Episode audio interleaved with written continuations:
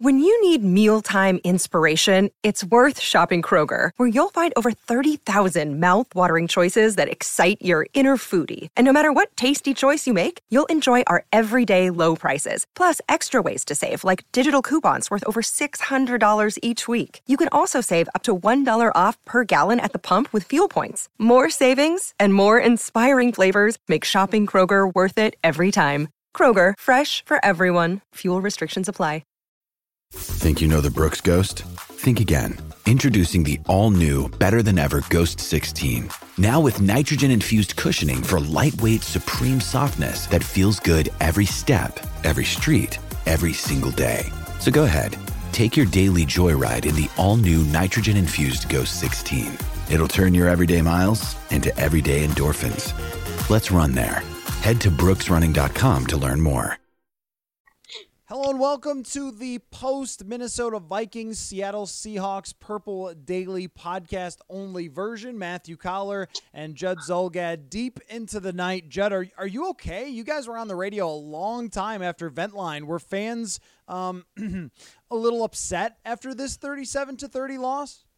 They were upset, but you know what? I think here's here's what I think the fans are disappointed but if this team had, because what what was the score at one point? It was 34-17 early fourth quarter, right? Yep. So I think I think fans are conflicted, Matthew, because I think at 34-17 fans were downright angry, and then the Vikings came back, and so it became a fun game. So I think there was uh, frustration with, with the play of Xavier Rhodes for sure. I think there was a conflicted feeling about the result of this game but I don't think that we got the onslaught of angst that we would have if Seattle had continued to pull away. And ultimately, as a football fan, I'm going to tell you right now, I thoroughly enjoyed tonight's game. Well, I thought it was fun. There's no question that it was entertaining. I mean, this is, I don't know, the fourth or fifth time this year that your heart is racing at the end of the game. And yeah. that's what you ask for as a sports fan to be entertained, to be on the edge of your seat. And you definitely were when Kirk Cousins walked out there with the Vikings at 34 to 30. But I, I guess I want to start with whether they should be upset about how this went. I mean, if you're down at one point 34 to 17 and once again you have to try to come back from a bunch of scores just like they did against Denver, it's not a very good place to be in and when you're playing a team like Seattle, you usually don't get away with that. I thought they right. were really lucky to be in the position they were because of a massive coverage bust allowed a 58-yard touchdown to Laquan Treadwell. I'm sorry, I did not have that one on the list of things I expected for tonight's game, but that just sort of spoke to how crazy this one was. I think if you're walking away angry, you are the person who believed Kirk Cousins would come through in this game, and you watched Kirk Cousins play a halfway decent football game, maybe even an above average football game, and yet he was let down in so many other areas. He was let down by a hold from Pat Elflein, one of the few penalties in this game. Shout out Clete Blakeman. Thank you, sir. Great job. Um, but Dalvin Cook fumbles. Xavier Rhodes and Harrison Smith have a miscommunication, and Xavier Rhodes isn't fast enough anymore to make up for that and track a guy down. And instead, it's a 60 yard touchdown by Russell Wilson. Stefon Diggs has a drops problem so far this year. Judd. And we're deep into the season. I thought this would kind of go away, but the yep. inter- the interception was a great play, but it also is a ball that Stefon Diggs usually snatches. That's one you might expect someone like Bisi Johnson not to catch, like a rookie. Uh, uh, but that goes wrong. And and Kirk brings him back as he often does when he's down by a couple scores late in the game. He puts up some numbers and he gets some touchdowns on the board, and then he's got his chance. And everyone's tweeting it. Okay, Kirk, this is all you, buddy. And Booger's talking about it, and we won't get into that because yikes. Um, but Booger's talking about it. Here we go. Here's the cousins. Turn around the narrative, buddy. And you get to fourth and short, can't convert. End of the game right there. And uh, also, you know, from the defensive perspective, too, they've got a chance to get a stop. And instead, Seattle just runs over them. And nope, you're not even going to give Kirk Cousins another chance to have that moment in the sun on Monday Night Football and win your first game there ever, I guess. So um, I, I think the most angry person would deservedly be the one that desperately wanted to see Kirk Cousins prove people wrong. And he won't get to say that because of a lot of other players not doing their jobs. Absolutely. Exactly right. And Kirk Cousins was tonight in no way, shape, or form the problem. Okay, because I I think as a station we've been very fair about calling out Cousins when he's been the problem. Week two in Green Bay, he screwed up royally, right? I thought as recently as the loss to the Chiefs in Kansas City, Kirk Cousins did not have a good game. Tonight, was Kirk Cousins unbelievable, fantastic? No, but he was not the problem. Um, but big picture, here's my problem with tonight's loss. So I'm going to go beyond this one game, okay? And Matthew, I'm going to tell you what my problem is. My problem is this. The 2019 Vikings, I believe to be a good team. There, there was a time that I thought they could probably be, if not outstanding, closer to that. But the 2019 Vikings are a good team. But pull up your schedule right now, and with four games left, and by the way, there's four games left against teams that I believe they should they should win all, all four, including the Packers game because it's here. You tell me right now, how many victories do you circle or identify and say those are impressive wins? I'm going to give you still, and this team is a dumpster fire right now, but it was in Dallas. So I'm going to say the Dallas win, I'm not going to try and minimize. But outside of that, week two in Green Bay, you had every opportunity uh, opportunity to come back from 21 nothing down, right? And you didn't do it. Um, Chicago in week four, and that is now a bad loss because Chicago's not good. But you didn't win that game. Then, then fast forward to Kansas City, you didn't win there. And then tonight, you had a chance for what I really felt, and you're up by seven at halftime, could have been a season defining victory in Seattle that would have put you in control of so much and to me would have gotten you into the conversation that I eliminated you from because I'm Judd Zulgad in week two of you are now a Super Bowl contender. And you had every opportunity to win this game and you didn't. And so my problem is I have one win that I can say that's a pretty nice win. And that's not good enough for a team that had aspirations to try and win a championship. The other thing about that too, Judd, is that a couple of the losses could have been much worse than they even were by the final score. Green Bay gets up 21 nothing and you have to grind and grind and try to get back and and you, you end up blowing it at the end with Kirk Cousins interception, but you would have expected you get down by that much that you would lose that game by more. And then you win the game against Denver and everyone's excited, and that's totally fine. You could be excited. It was a, it was a fun ending, and wow, a 20 point comeback. Comebacks are fun. But if you're trying to look at it from the bigger picture, um, you got down 20 nothing to Denver. They benched that quarterback one week later, right? Mm-hmm. And, uh, you know, that Dallas game. I would say don't conflate a game that was really fun and good with a good win because Buffalo just went down there and trounced that team. And I think the Vikings should be better than a team like Buffalo. But the Jets beat that Dallas team, right? I, I mean, uh, yes. Dallas is just not a good team. They're not very well coached. They're average. They're six and six. And, and you look at the Oakland win, there's a six and six team that has a minus 84 point differential. You're totally right that when you look at this schedule and you try to figure out where is your best win, and you have to go to well it's with that team that everyone is suggesting that they're fired or that, that their coach gets fired well that doesn't exactly make you look like you have a great resume to take into the playoffs and this one yes it came down to the end but very similarly to green bay it really shouldn't have I mean, you can't lose Laquan Treadwell on a 58 yard touchdown if you're the Seattle Seahawks. You can't fumble at the end of that game after pulling off the fake punt.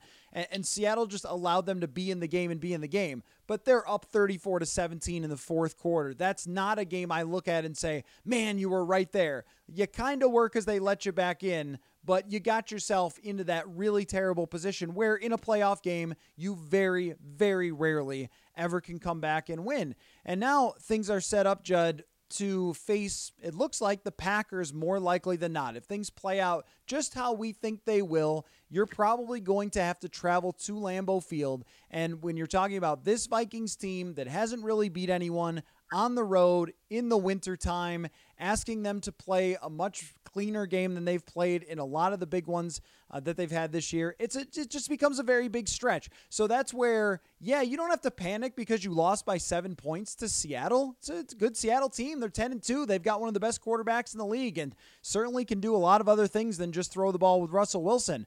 But if you're trying to take this as part of the bigger picture, you've had some chances to prove yourself and you haven't really done it. Exactly right. And and that's the thing about this team. And the other incredible discussion that I can't believe we're, we're broaching here on what December 3rd of 2019 is that the discussion revolves around not Kirk Cousins, not the offense really.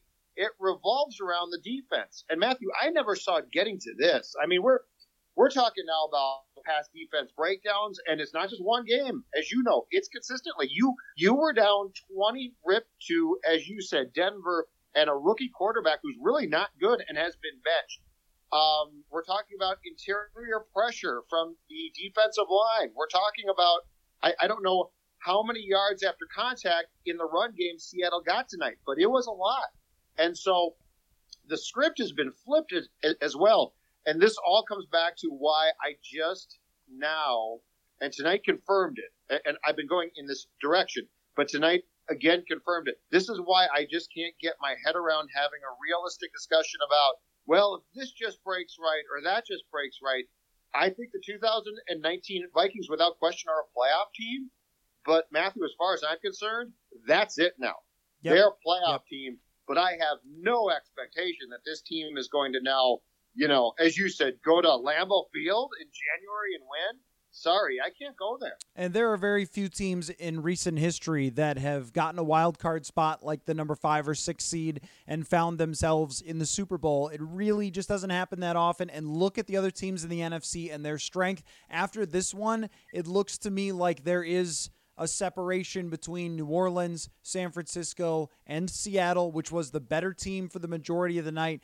And uh, there is a disturbing stat with that that I want to talk about, which is 444 yards and 39 minutes of possession. That yep. that's again speaks to this was not as close as the score said it was because they really trucked over you for the majority of this game. 218 yards rushing, Judd. And I looked this up only the fourth time in the Mike Zimmer era where an opposing team has run for 200 yards. And what was very interesting to me, we wondered for the last two weeks What's going to happen here with Mike Zimmer and how he's going to play defense against Russell Wilson? What's going to be the strategy? And I mentioned a number of times bend, don't break, right? Well, that's exactly what they tried to do. They tried to force Seattle to do 14 play drives, but guess what? Seattle's really good at football. They have a great quarterback who can convert third downs. They have two very good running backs, and they throw six offensive linemen in there, which I don't know the Vikings were really prepared for. I don't think that they were ready to have six offensive linemen running them over. And the interior of this defensive line was something that we brought up in the offseason as is Sheldon Richardson really uh, that good last year, or can they replace him? Well, the answer is he was really that good last year, and Tom Johnson was really that good in the past because we're seeing it now. Teams can run up the middle. Teams' quarterbacks can step up in the pocket when the edge rushers come flying by them, and I don't have a good solution to that. They brought back Shamar Stephen for cheap. Maybe that's the best you can do. Uh, Ifeadi Odenigbo is rotating in there. He does a pretty decent job, but he's not a run stuffer whatsoever. And Seattle basically just said, Oh, so you're going to try and put a safety over the top and stop us from hitting those explosive plays? Great. We'll take six yards a carry. And that's exactly what they did. And then when the Vikings knew, even when they knew at the end of the game, you guys are going to run three times, they were still able to plow them over and get first downs. Well, guess what the Green Bay Packers have, Judd? They've got Aaron Jones and they've got Jamaal Williams. They've got a very good running game. And uh, New Orleans has Latavius Murray and Alvin Kamara. They've got a very good running game.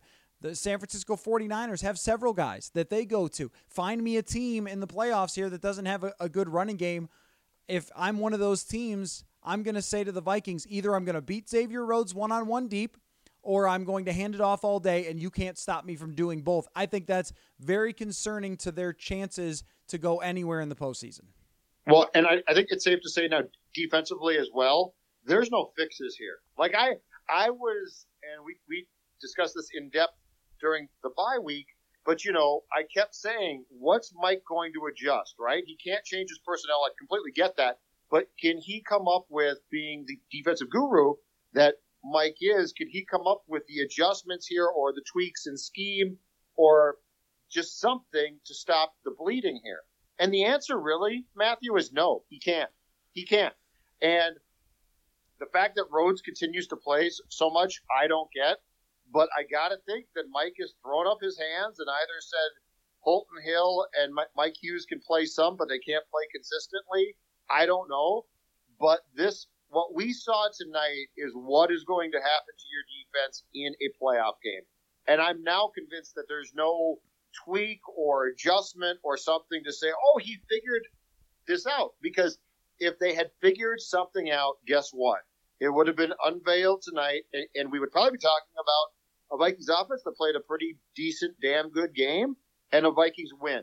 So I'm now at the point where, and this is not to say that that Zim got dumb, but it is to say that I think he's taken this group and and this scheme for right now as far as it could possibly go. And there's no magic fix now that's going to be the next step. So in January, you all of a sudden say, I can't believe this. I think that this is the defense. And incredibly, because I, I did not think during the course of this year I'd be saying this, Matthew, but incredibly, it's just not good enough. Yep. It, I, and tonight really showed it in a number of mm-hmm. ways. And you think about everything Seattle did wrong, and they still put up 37 points on you. Russell Wilson batted his own pass to the Vikings for a touchdown. I He's mean, too short. I've never seen anything like that before. He Judd. tried to bat it down. Yeah. He's too short. He's he couldn't get above it. This Finally. why he fell to the third round, It took Matthew. eight years in the NFL and a Super Bowl victory and another Super Bowl performance to Russell Wilson's height to finally catch up with him, but it did tonight. um, but that's one of the weirdest plays I've ever seen. But think Yeah. about that though, Judd. They they fumbled. They gave you an interception for a touchdown, and yet here we are still with 37 points on the board for Russell Wilson. And, you know, that's kind of the point, too, about the Seattle Seahawks, and it has been for a while with Wilson, is they can have a lot of things go wrong on their side. And yet he'll still find a way. He didn't have a great game tonight. That he's not gonna go home and put this one, you know, in, in his all-time, you know, uh, whatever uh, collage or something. Greatest hits. yeah, Russell right. Wilson's greatest hits album. But 240 yards at almost eight yards a pass and a 98 quarterback rating at the end of the day. And that's enough to get you a win. If you're Russell Wilson, he hit the shots that he needed to hit. He converted the third downs that he needed to hit. And uh, spoiler alert, my column on skornorth.com, I ended it by saying, with Kirk Cousins as your quarterback, you can't do all the things that the Vikings did wrong. That's more Russell Wilson's speed. His team could have done all the things that the Vikings did, and he would still find a way to win. Whereas Sure. Kirk Cousins, he's not going to. And that's where it really hurts your belief that they can go someplace in the playoffs is Cousins play the type of game that you would kind of expect from him in a uh, against a decent team, but he just didn't get the help required to win even though he played pretty well. And I want to talk about the offensive side, Judd, because speaking of not getting a lot of help, Stefon Diggs, 9 targets, 4 receptions, a couple of good catches, but also a couple of drops, a catch that he probably should make on an interception just not a very good night for him. And one of the biggest questions that was showing up in my Twitter feed is uh, Stefon Diggs' hands have just not really been the same this year as they have been in the past, even though he's had a very, very good season. And tonight, Seattle found a way to keep him from from getting deep. Seattle kept him in front of them, and they gave up 6.3 yards per pass attempt to Stefon Diggs, which is 13 yards less than he averages. They stopped the bootlegs. And I have thought since week two, Judd, that there is an answer to the bootlegs with Cousins. He's so good with them. But Yep. that throw to CJ Ham told me something right away that they were going to run somebody at Cousins every time he does the, the bootlegs. And he didn't have three or four seconds very often. He didn't roll easily out to his left out of the pocket very many times because they were ready for that. And I thought Yep. it made life much more difficult on him. And as a football fan, this is why, as a fan, okay, so r- remove the fact that we cover the Vikings, but as people who observe football, this is why it offended me so greatly when Jim Schwartz and the Eagles came to town, right? And didn't do that. Because we saw it, I mean, you talked about, about it extensively. Week two, Green Bay. The Green Bay Packers spent that entire game doing what? Running a guy straight at Cousins. Yep. And it threw him, him off. Now, now, I would say this: the week two, 2019, Kirk Cousins was was far behind where Cousins is now. Totally agree. In early December, this quarterback is much improved, but nonetheless, that made complete sense. And the Seahawks aren't dumb. The Seahawks said, "Oh, this probably works," and it, it did. And again, Cousins tonight, not the problem. Is Kirk Cousins going to raise up and become Brett Favre? Absolutely not. But if you look at Cousins' performance tonight, it was just fine. But that being said, that's why I did. I haven't understood why teams that have the personnel to do it have not emulated what the Packers put on film in Week Two. And tonight, Seattle, very smart team, very well coached and disciplined, said we'll do that. And guess what? It worked. Now it didn't throw Cousins. I didn't think into a tizzy. He didn't melt down. But nonetheless, the approach to what Seattle did defensively against the Vikings offense made perfect sense. And as a football fan, I relish seeing teams that actually are smart. Yes, yeah. No, I, I agree that um and this one had two smart coaching staffs, coaches that have won a lot of football games, a lot of pro bowlers and, and great players in this one and it got super weird and made for high entertainment value. Now, where I'm interested on the offense, Judd, is Adam Thielen when he returns. If he returns, uh, he doesn't get on the plane to even come out to this game. He's ruled out by Saturday, even though it was trending toward him playing. Now they're going to play Detroit, which I almost feel like you should just keep him out. But then he's yep. going to have to be worked back into an offense that hasn't had him in a really long time, which I'm not saying is impossible to fit in a Pro Bowl player. You should be able to figure it out if you're Gary Kubiak and Kevin Stefanski. But as we talk about how Cousins might look when it comes to these big games, how much of a, a, part of that is Adam Thielen coming back? I mean, how much could that change the dynamic? I don't know that it really can uh, uh by a huge margin that would make me think, okay, now they can beat New Orleans in the Superdome. Probably not. But Correct. I do want to see it, though. I mean, I hope he's back by the Monday night game against the Packers because I really do want to see this team at its full strength or very close to it. Uh, with Adam Thielen back in there and the way Stefon Diggs has largely played for the entire season to know whether they can compete as an offense. It's just can they put together complete games, offense and defense, against really good teams? I know that these other teams can at different times, yep. but I'm not sure that they can. Offensively, I think they probably can.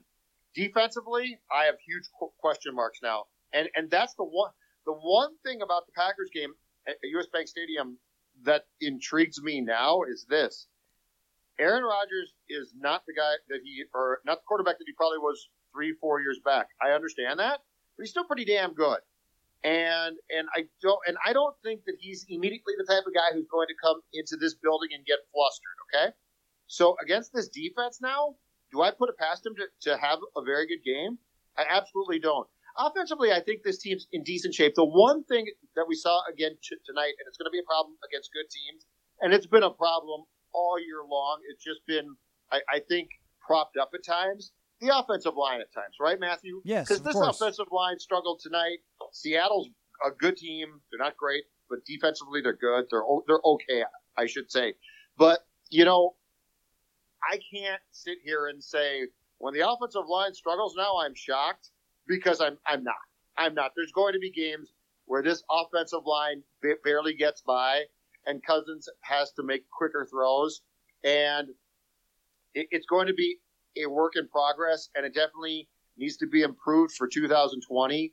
But this offensive line, you know, there, there's been no point in time where I would say man, it's improved enough where I'm completely confident. Yep, I agree with that. And their ability to keep Cousins in the pocket and make him just anxious enough. Seattle does not have an unbelievable pass rush. It's not even right. really a good pass rush. They have one good player, and he's battling an injury. One really good player. Reed is pretty good too. But I mean, Clowney is their only big time guy. Even down the stretch here at the end of the schedule, they're going to have to play in Los Angeles.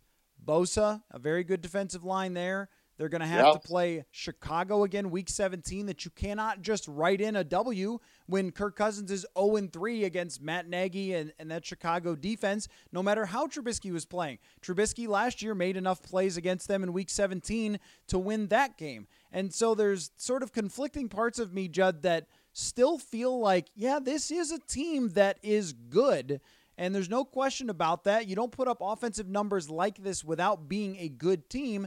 But at the same time, now I'm not even certain about really anything except for Detroit. Uh, David, however you pronounce his name, Blau. Uh, okay, all right. You should take care of him at US Bank Stadium. If you lose to him, then all bets are off, and we're oh yeah, well then make yeah, playoffs. Yes, agree. But Los Angeles not a give me. They lose every game by three or seven points with something weird happening, but that doesn't mean this couldn't be the one time where they strip Zach Cousins or something like that. Because whenever the other team has an elite defensive player on the defensive line, you start Yep. to get nervous. And even Denver, Denver can't sack anybody this year. And they sacked Kirk Cousins five times, and they did enough to get a strip sack out of him. And even tonight, Seattle very close to a strip sack. I mean, it was initially called that, then ruled a forward pass, but very, Right. very, very close to a strip sack. And that's what your nightmare is because you know if this team makes mistakes, they're not going to win. They almost have to be everybody in sync, everybody playing really well,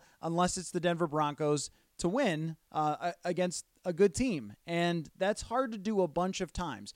But, Judd, is there something that they could do over the next few weeks that would change your mind after this game? About what their potential as a Super Bowl contender? Yes. No, no. This was the game. This was the game. Or Kansas City was the game. Or Green Bay in Week Two was the game. Right. No, um, because the Packers game is going to be a good test. But you tonight, you could have taken this division by the throat and controlled it, and you could have put yourself in a position that would have been fantastic. Home field potentially. I mean, we how long have we talked about if you bring teams into US Bank Stadium in the playoffs, it's a different ball game, right? Yep. quarterbacks freak out. You know, you play San Francisco here. Okay, that defense for the Niners is still really good, but Jimmy Garoppolo might completely melt down here. Jimmy Garoppolo there, not going to melt down in Yeah. San Francisco. Yep. Um, you know, you bring the Saints here again. They can beat them. We've seen it before. Yep. So no, there is nothing now that can make me go to. Well, you know what? There might be something here. And the other thing too to keep in mind is this. You know, these last two games are a concern now.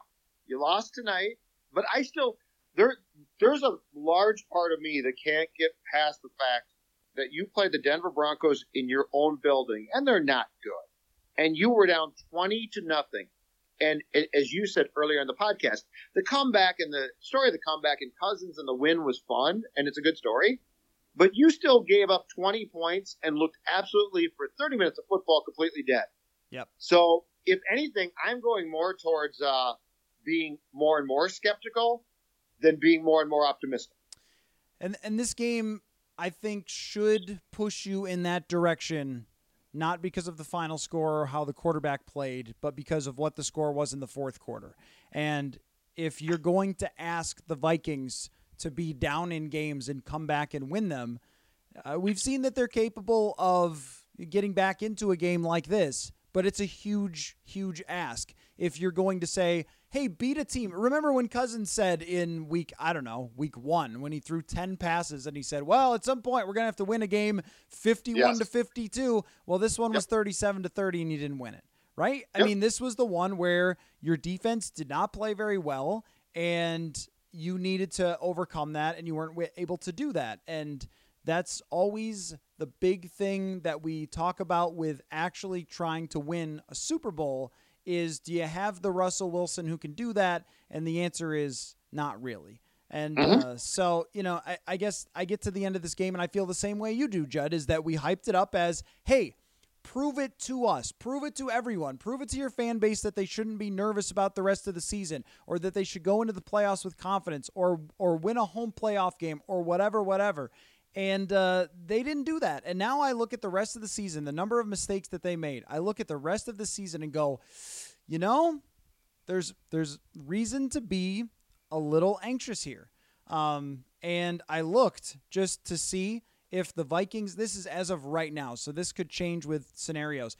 If somehow Los Angeles got hot and won out, and the Vikings lost one game, and they both were 11 and five, at this moment, Los Angeles would get that sixth seed, and that could, that could change. But how how crazy would that be, right? So Los Angeles isn't dead. They're one game behind the Vikings. And all of a sudden, this got hairy again. Right when we thought, well, okay, you know, they should cruise, uh, but there's still one team that you have to eliminate. So now we go into these next few games. This upcoming one, not really included, but Green Bay, Los Angeles, not in that order, and then Chicago. There's tension there. This isn't just, hey, go beat those teams like the end of 2017, where it was Cincinnati and Chicago. Hey, just go beat those teams, win the NFC Right. North. This does not have that feel, Judd. It doesn't, but I fully expect them to. If they, boy, if they go to the Chargers and lose, then I, I think, or let's say they lose to the Chargers and Bears, Matthew, or something like that. Then I think the conversation pivots to a much darker place. Oh, yeah, I mean, no, I agree. I mean, I mean, I much darker. Yep. And if the playoff spot is lost, then I think the conversation goes to an incredibly dark place. Yeah, I mean this And so- this would be one of the all-time Viking meltdowns if this were to happen, and I'm not I'm not there yet. It's just with a loss like this, when there are so many things that you do wrong, you give Right. up a 60-yard touchdown where you just forget whose assignment it is. This is Xavier Rhodes and Harrison Smith. How does that happen? I mean, these guys have been playing together since 2015 or 2014. I got a question for you. Question for you off that. Do you think that during the course of the bye week, Mike promised Rhodes more safety help or something? Because Rhodes, you know, Rhodes melts down continually. Rhodes gets into screaming matches with Mike a lot. Rhodes slams his helmet quite a bit. We saw all those things, We but did, I don't yeah. ever remember. I I don't remember until tonight seeing him melt down on, on a safety, and it was almost as if somebody had promised him, "We'll get you more help," and then they didn't. Because Harrison Smith coming up to, to the line like he did on that play and not dropping back is very very common. I, it just it seemed like there was a different dynamic at play there on that play, and Rhodes defaulting to like going up to Smith and getting in, in his face to to say where were you took it to a step that I don't recall unless I'm wrong. No, I don't think. I've ever seen that. I've seen him frustrated before, but I have Yep. not seen something like that. And That even even throwing his helmet, that was a little farther than I can remember Xavier Rhodes going. And those two miscommunicating is just something that should never happen at this point, at this point in the season, at this point with Zimmer's defense.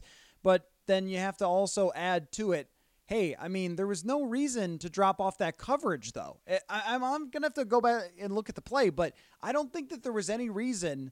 There was nobody coming his way where Xavier would have to drop off that coverage. So why wouldn't he run tight with Moore on that play? I I- think he I- was trying to, and he just got torched. But there was, Judd. Yes. There was a lot right. of deep safety coverage, and I thought it was very interesting that Russell Wilson said after the game that's why we ran so much, is they stuck the safeties way back there out of fear that we were going to hit a play deep. And now I guess that tells you that any team that they play going forward here in the postseason is going to either pick one or the other thing. Like that, they're if But they th- want, that's the fix then, right? Well, that's the attempted fix against this team. We'll see how it goes against other teams, but that's how they fixed it Yeah. against this team. And this is where the island corner thing comes in, Judd. Because if you have Deion Sanders or you have Xavier Rhodes in his prime, or if you have Darrelle Revis, guess what? That entire other side of the field gets way more help.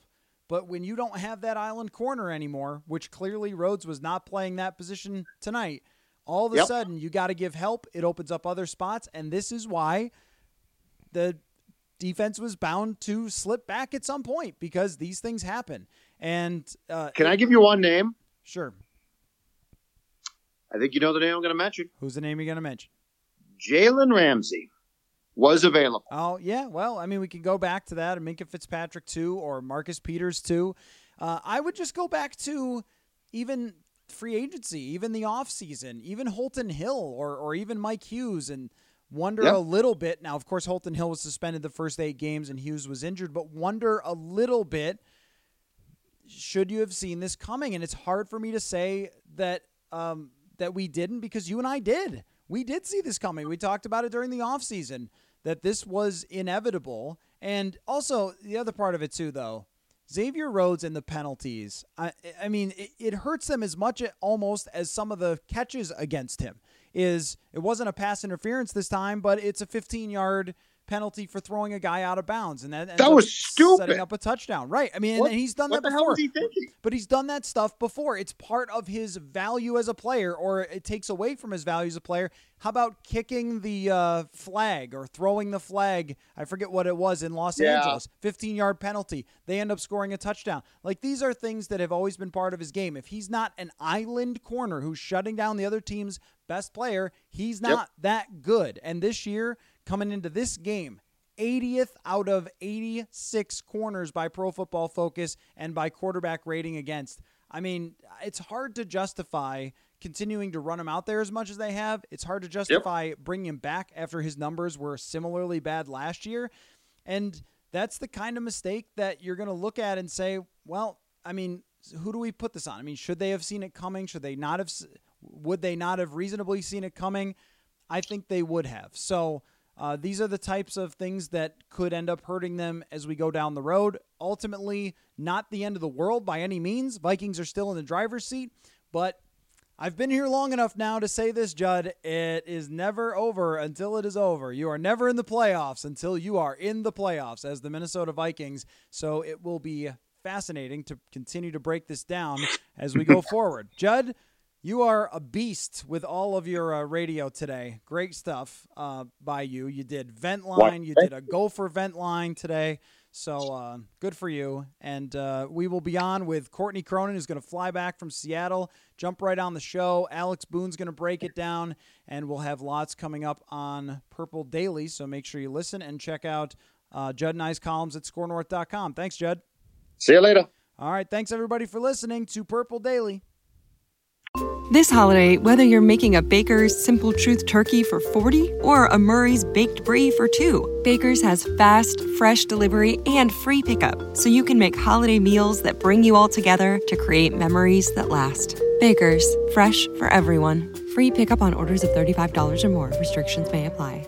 Get more ways to save at the Buy Five or More Save $1 each sale. Just buy five or more participating items and save a dollar each with card. Baker's, fresh for everyone.